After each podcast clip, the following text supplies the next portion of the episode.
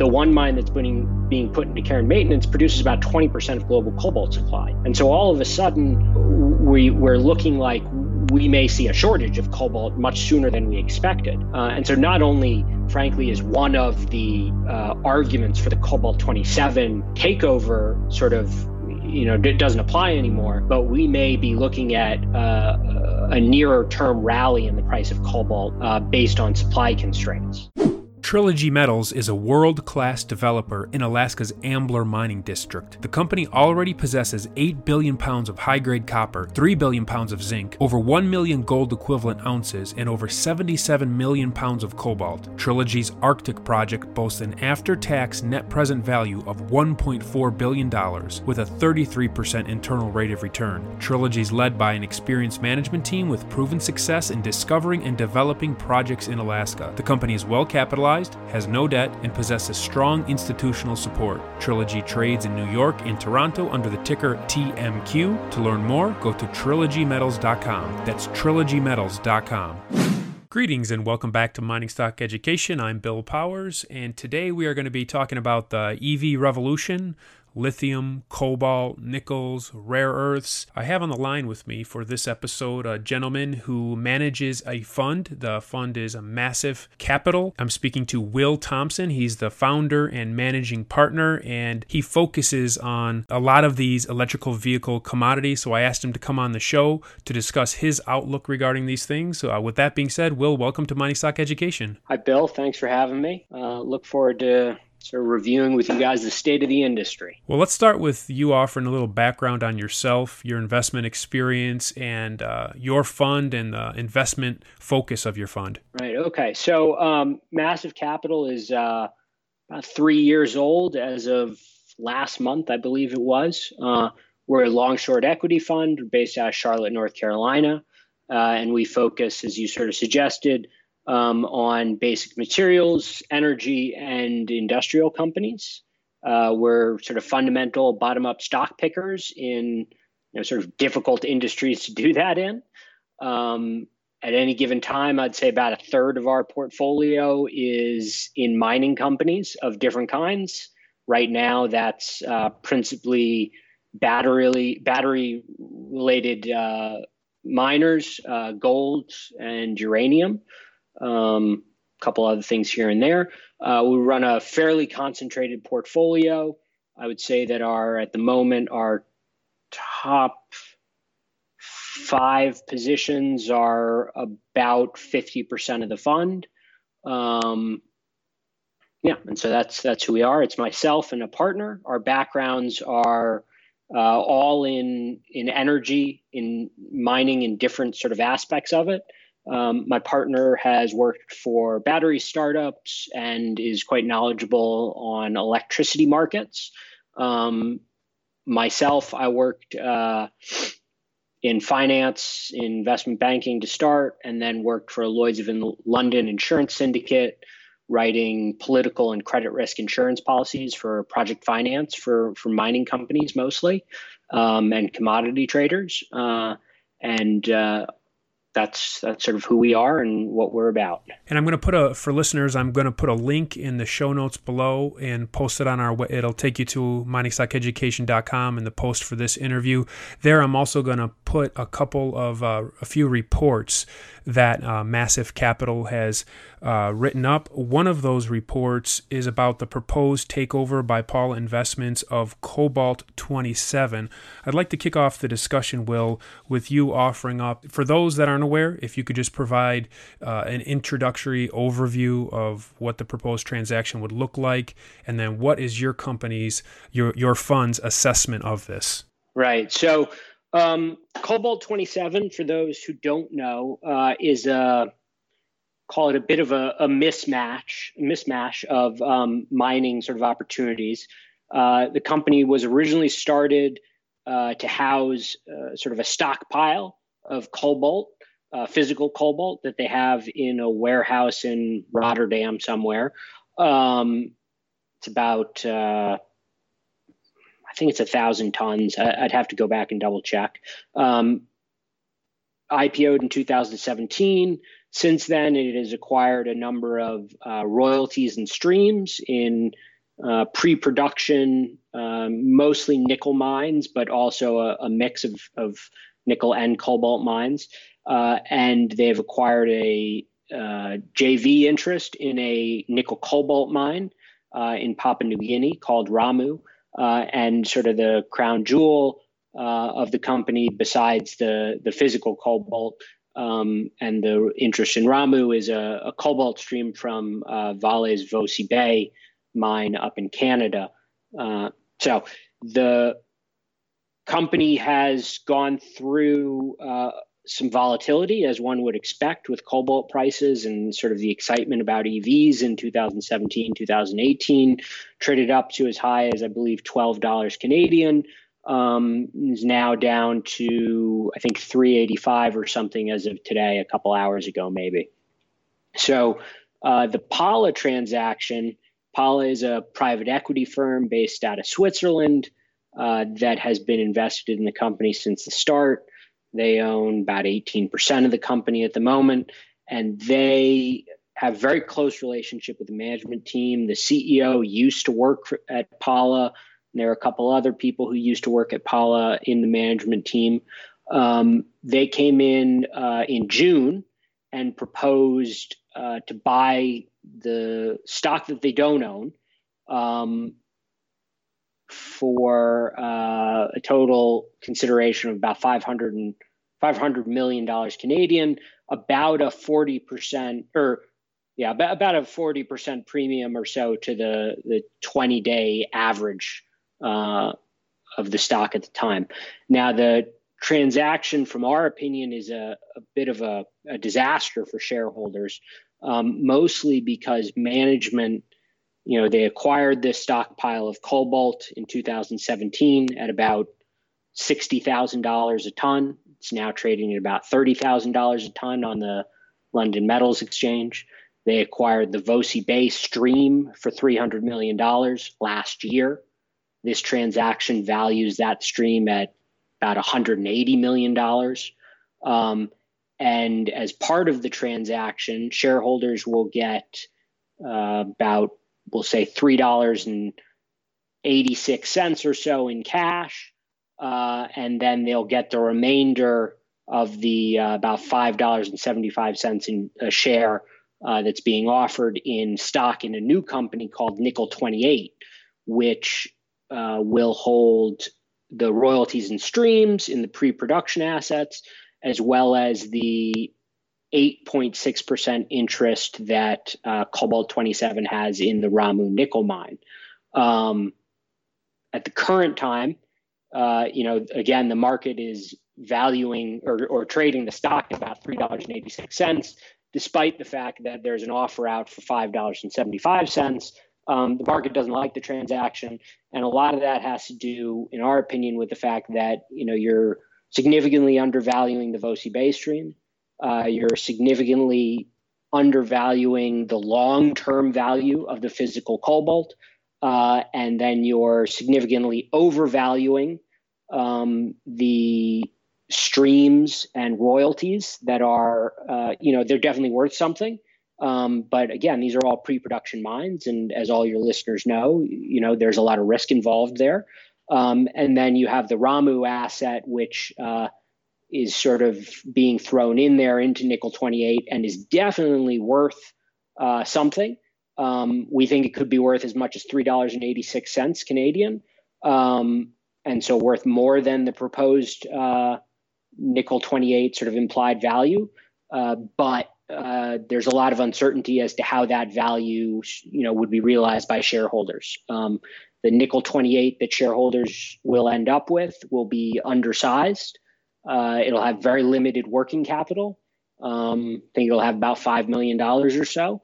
And uh, the only path towards uh, value creation for that company uh, will be the acquisition of further streams and royalties, uh, which will require them to go out to the market and uh, issue shares or raise a lot of debt.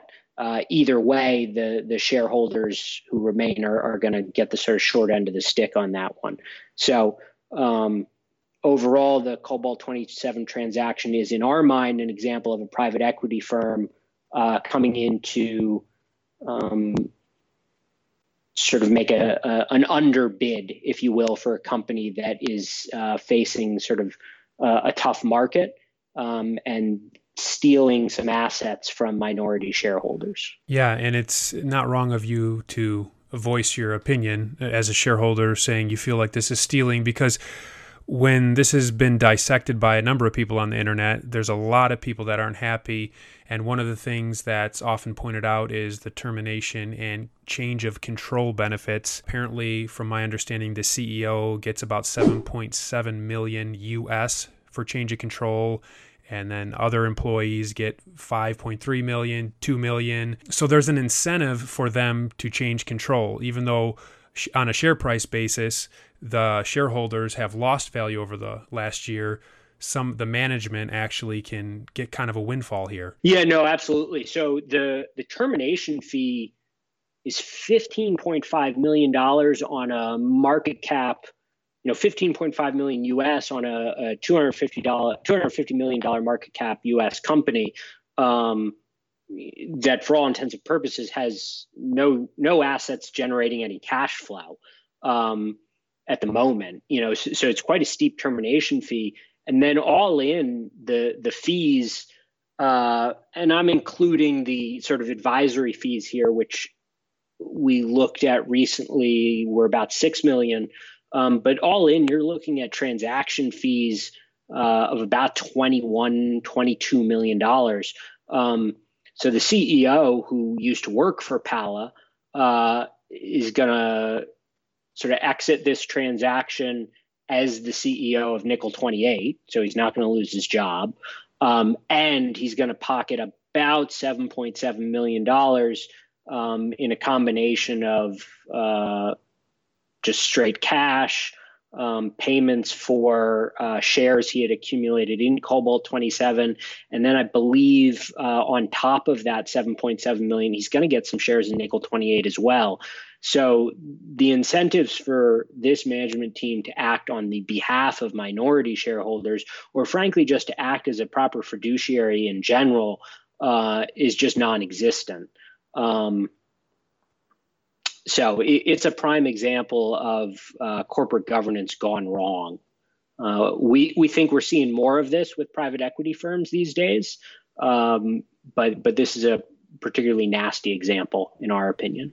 And you'll be voting against the transaction. And then you also wrote that you don't believe the exit, uh, the acquisition will be successful. Why is that? Uh, so that's I mean, so yes, we will be voting against the transaction. Um, everyone we've spoken with who is a shareholder that has also voiced that same sort of opinion. Um, and I know that there have been a couple of funds who have voiced that opinion publicly as well. Uh, in regards to not thinking it's going to go through, um, in order for the transaction to go through, there's a vote on September twelfth. And they need a majority of the uh, shareholders besides Pala uh, to to vote yes. And we just don't think it's going to go through, which is a speculation based solely on the way it has traded since the transaction. I think it traded as high as maybe, let's say, I'm going to get my numbers wrong, but let's say it's traded as high as four dollars and twenty-five cents, yet there's a five dollars and seventy-five cents offer. Um, the market doesn't seem to buy that this is this is a good this is a good transaction. That spread has not closed at all. Um, and so we just sort of suspect, based on the way it's traded and based on our conversation with a fairly wide group of shareholders, uh, that many are going to vote no. So there is that an is arbitrage. A speculation, though. Right. So there's an arbitrage there right yeah. now, obviously. If it does go through, there's a potential arbitrage. But what are some, other than that obvious arbitrage, are there any other short-term trading possibilities around this proposed transaction? But besides the arbitrage, I, I don't think so. I, I mean, I think that if you're you're really long-term focused, uh, it's not a terrible price to buy in at, uh, at least to start a position, um, with the idea being that if you get bought out, you know, you haven't lost anything. You've presumably made some money in a pretty short pretty short order. Um, and if uh, it doesn't go through, uh, we still have to deal with uh, figuring out what to do with this current management team, which we personally would like to see go. Um, but that's still sort of something that's got to be worked on. Uh, but these assets are definitely investable assets for the long term. Um, so I view uh, a purchase here, frankly, of the stock outright uh, as a potentially interesting re- opportunity from a risk reward perspective. The downside risk seems fairly limited. Uh, and the upside risk is both, you know, there's a short-term potential and then there's the long-term potential. Um, and, and which comes to pass will depend on the catalyst, if you will, uh, how the vote goes. This episode of Mining Stock Education is brought to you by U S. Gold Corp. U S. Gold Corp is a U S-focused gold exploration and development company advancing high-potential projects in Wyoming and Nevada. U S. Gold Corp has consolidated a district on Nevada's productive Cortez Trend and is advancing the Copper King project towards production in Wyoming. Led by a team of prolific company builders and renowned explorers, including Dave Mathewson, who's directly responsible for several major Nevada gold discoveries, U S. Gold Corp is well-financed and has an extremely tight share structure with less than twenty million shares outstanding, and it trades on a major stock exchange, the NASDAQ, under the ticker U S A U. To learn more, go to u s gold corp dot gold. That's u s gold corp dot gold. So that um, kind of leads us into your outlook for cobalt. Share with listeners, what's your perspective on uh, the future demand and supply ar- around cobalt? As everybody knows, cobalt is an important component to sort of battery Uh, cathode architecture at the moment. Uh, and with the emergence of E Vs, uh, there's significant future demand for cobalt. Um, we think that the move we saw uh, twenty seventeen, twenty eighteen, um, you know, that was the sort of speculative move on the short-term expectations for what uh, the long-term future demand might be. Uh, we've now sort of settled down and, and the price has come back quite a bit, uh, but that long-term demand story hasn't changed. Um, and so now is a, an interesting time to be looking at people who are engaged in cobalt mining. Now, because cobalt is only about two percent of cobalt globally is mined on its own, meaning it's it's always mined along with nickel or copper. Um, the, the supply is a very difficult sort of uh, picture to paint because the supply of cobalt is in some regards tied to the uh, supply and demand for nickel and copper. Um, but in the short to medium term, we expect to see uh, sort of a bump in the price of cobalt as a result of some mines coming offline. Um, and some mines producing below what they are expected to. And in the long term, uh, we expect the demand to pick up quite significantly uh, and for that to drive the price higher. Um, so the, the short to medium term picture for cobalt, which at the time of, just to bring it back to Cobalt twenty-seven, uh, so so tying it back to Cobalt twenty-seven, um, you know, when the Cobalt twenty-seven transaction was proposed, Uh, it appeared like we were going to have to wait uh, for cobalt price appreciation um, to sometime when the actual E V demand would increase demand for cobalt. Um, but what has happened since then is Glencore, uh, who is the largest cobalt miner in the world, uh, has come out and said that two of their mines in the D R C uh, are underperforming, one of which is going to be put into care and maintenance. Uh, and the other uh, is going to produce about half the cobalt that uh, they thought it was going to produce uh, this year. And so the, the end result uh, is that on the supply side, uh, the one mine that's being, being put into care and maintenance produces about twenty percent of global cobalt supply. And so all of a sudden, uh, we, we're looking like we may see a shortage of cobalt much sooner than we expected. Uh, and so not only, frankly, is one of the uh, arguments for the Cobalt twenty-seven uh, takeover sort of, you know, d- doesn't apply anymore, um, but we may be looking at uh, a nearer term rally in the price of cobalt uh, based on supply constraints. Um, so we're, I would say, fairly constructive on cobalt going forward. Yeah, and I think that this proposed transaction, it took away from you and the other investors that invested in Cobalt twenty-seven that upside that you guys originally, you know, saw, which brought you into uh, that company. And then you also were kind of, a lot of the, the pre-production uh, royalties and so forth that you mentioned, you know, you don't necessarily get to, get to experience that. And so, as you say, the, the transaction just does not seem in the best interest of uh, shareholders.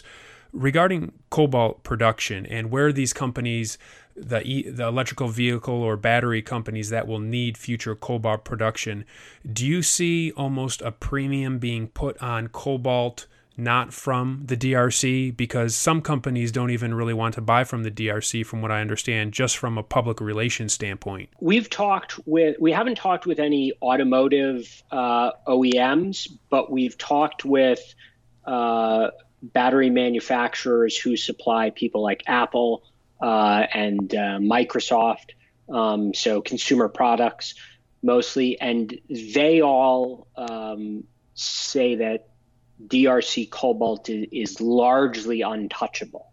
Um, now, whether that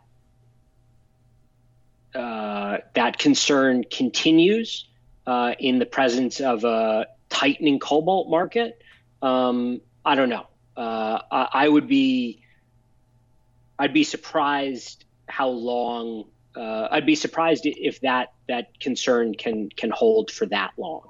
Uh, just given where the supply of cobalt is, how much is needed, uh, and what can be accomplished um, from the potential cobalt producers, uh, say out of the United States, where there are a couple of, or, or North America, where there are a couple of, um, you know, juniors who are exploring for cobalt or have uh, cobalt assets that that uh, they're trying to bring online. It, it's just not going to be enough. So.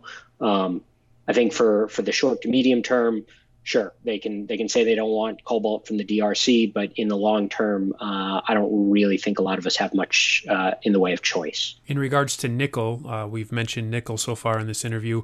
Uh, what's your outlook for nickel? We really like nickel. Uh, we think nickel is actually sort of the overlooked battery metal, and this is sort of coming despite the fact that battery chemistry and cathode architecture is increasingly moving towards uh, nickel-heavy um, construction. Uh, nickel is a little more complex than cobalt, uh, but a lot of the battery metals are a little more complex, it turns out, than some of the more base metals. So nickel uh, can be mined in either a sulfide or a laterite form. Uh, most of the deposits globally are a laterite. Uh, and especially those deposits in some place like, say, Indonesia. Um, and laterite nickel, uh, although it can be turned into what is called class one nickel, which is what you need for battery grade nickel, uh, it's a very complex, very capital intensive, very difficult process that a lot of nickel producers have struggled with. I think the sort of prime example of that would be someone like um, Sherritt, Uh, which is a Canadian nickel miner that has uh, a nickel mine in um, Cuba and Madagascar. Um, and I'm not I'm not up to snuff on the company at the moment, but they they went through significant growing pains trying to produce uh, class one nickel from their uh, laterite deposits.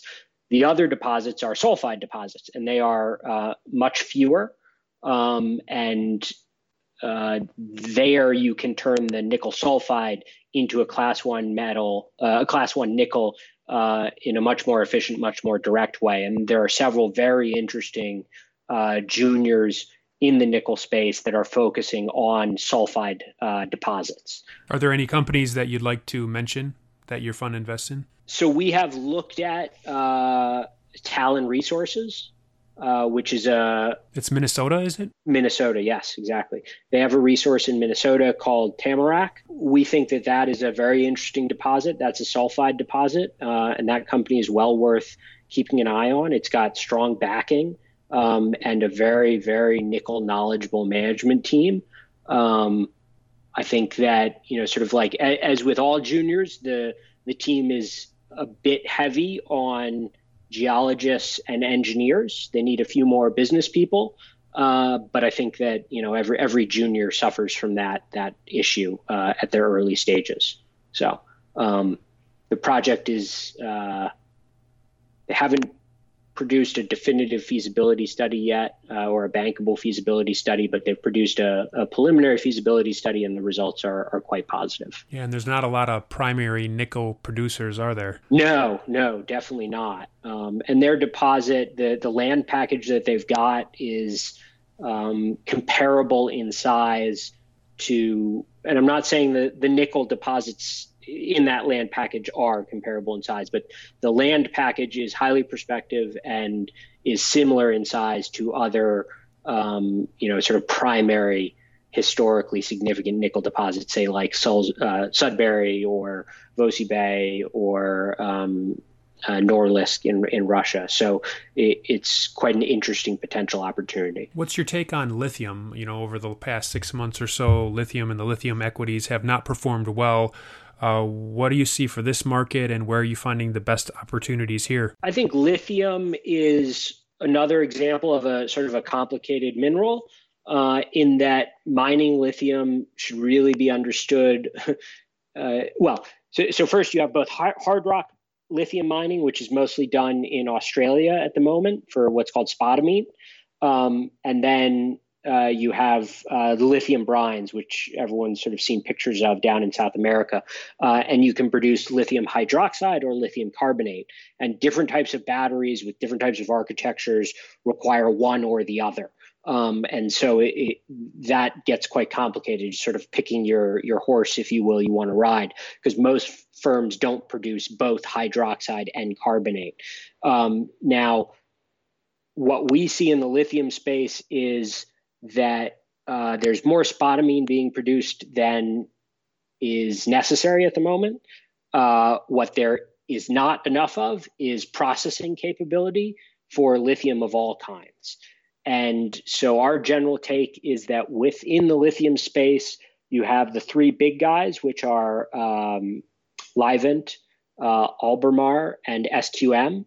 And because of the sort of chemical complication associated with lithium and the value add from being vertically integrated, uh, there's very little, re- and the sort of resource endowment that those three guys have, there's very little reason uh, to look at any of the juniors. Um, and so, you know, the, the refining is the sort of missing link for lithium. And because the juniors just don't have the capability and they don't have the experience, Uh, we're going to stick with the, the majors. Now, at the moment, we aren't invested in any of them. Uh, we think there's an opportunity to sort of be patient here. Um, but in the long term, I would look to one of those three personally. So, um, and that, you know, one of the other issues is that uh, the, the car producers, the battery manufacturers are uh, intensely concerned about their supply chains. Um, and so for a car maker and a battery manufacturer um, to secure a stable supply, they're not exactly going to be looking towards juniors first. Um, they're going to be looking first towards uh, someone they know can produce the product that they need at the specifications that they need. Um, all of the battery metals require Uh, refining into not only, you know, say sort of a concentrate, if you will, but then into a technical, uh, a technical sort of qualification uh, where there's a certain amount of, you know, a, a very little, uh, there's very few um, impurities in it. And then they require refining again into a, a battery quality. And so that supply chain with all those different production and refining steps uh, is got to be, is got to be nailed down, um, in order for any of these, these, uh, metals to be used. Um, and I think that's, that's overlooked. We actually see a pretty significant gap, um, in, in the ability to process, uh, cobalt, process lithium, uh, process nickel, and get it to the state that the battery manufacturers need.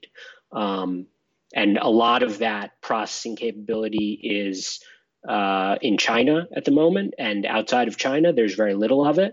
uh, and quality control out of China is a mixed bag. Would you invest in something having to do with processing then of these metals? Is, are there investments that you could, your fund's uh, prospectus would allow you to invest in? So we could invest in in uh, some opportunities. Uh, at the moment, though, there really aren't any. Um, that's that's part of the issue. Uh, there are some lithium miners in Australia who are mining spot, uh, spodumene who have decided that they are going to become processors, uh, but they have no experience in processing. They've never built processing facilities. They've, you know, so this is a new, you know, a new line of business for all intents and purposes for them.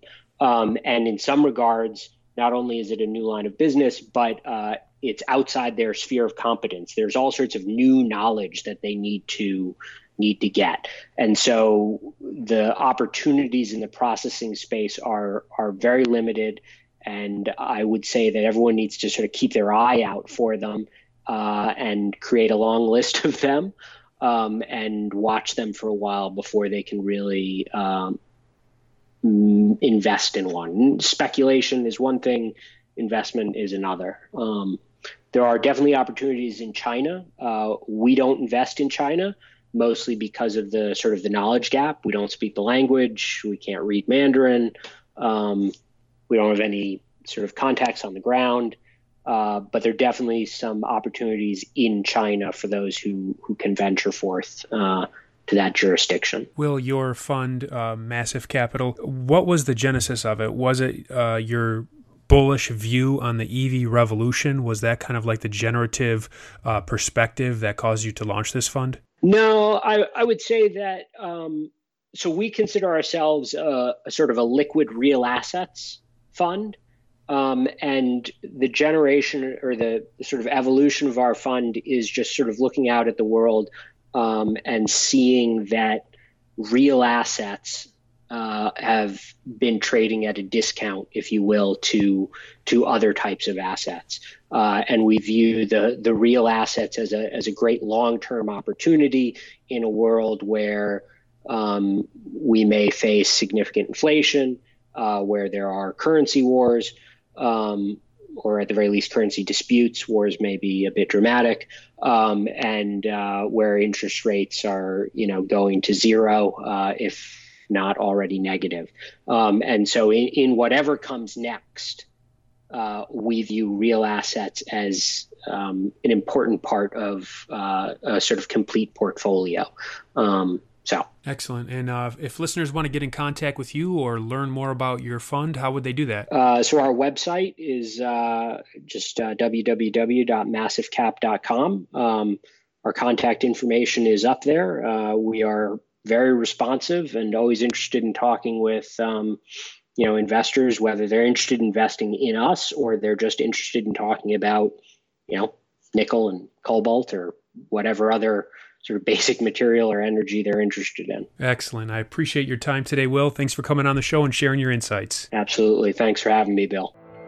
Oren Resources is a junior exploration company with the appetite of a major, focused on finding the next globally significant discovery to create enormous potential upside for shareholders. It's one of the most aggressive exploration companies pursuing high-grade, scalable gold and copper deposits, and has a premier seven-project portfolio including its two flagships, Committee Bay in the Arctic and Sombrero in Peru. With Oren's unparalleled technical team and highly experienced management with a history of success in advancing and monetizing exploration assets, Oren has been called one of the best in the junior exploration sector. Oren trades on the T S X and N Y S E under the ticker A U G. To learn more, go to oren resources dot com. That's A U R Y N resources dot com.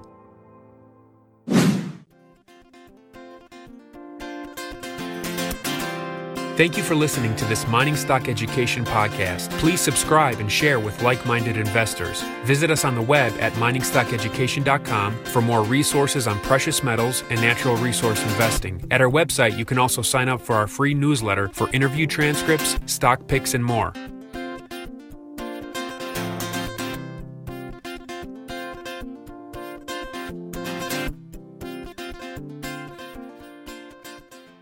This podcast is for informational purposes only and is not to be considered personal legal or investment advice or a recommendation to buy or sell securities or any other product. We make every effort to be accurate, but the information presented is not to be considered infallible. It may contain errors, and we offer no inferred or explicit warranty. If personal advice is needed, consult a qualified legal, tax, or investment professional. Do not base any investment decision on the information contained on mining stock education dot com, our podcasts, or videos. Make sure you always conduct your own own thorough due diligence before investing. Realize that we may hold equity positions in or be compensated by some of the companies we feature and therefore are biased and hold an obvious conflict of interest. For our full disclaimer, please visit our website.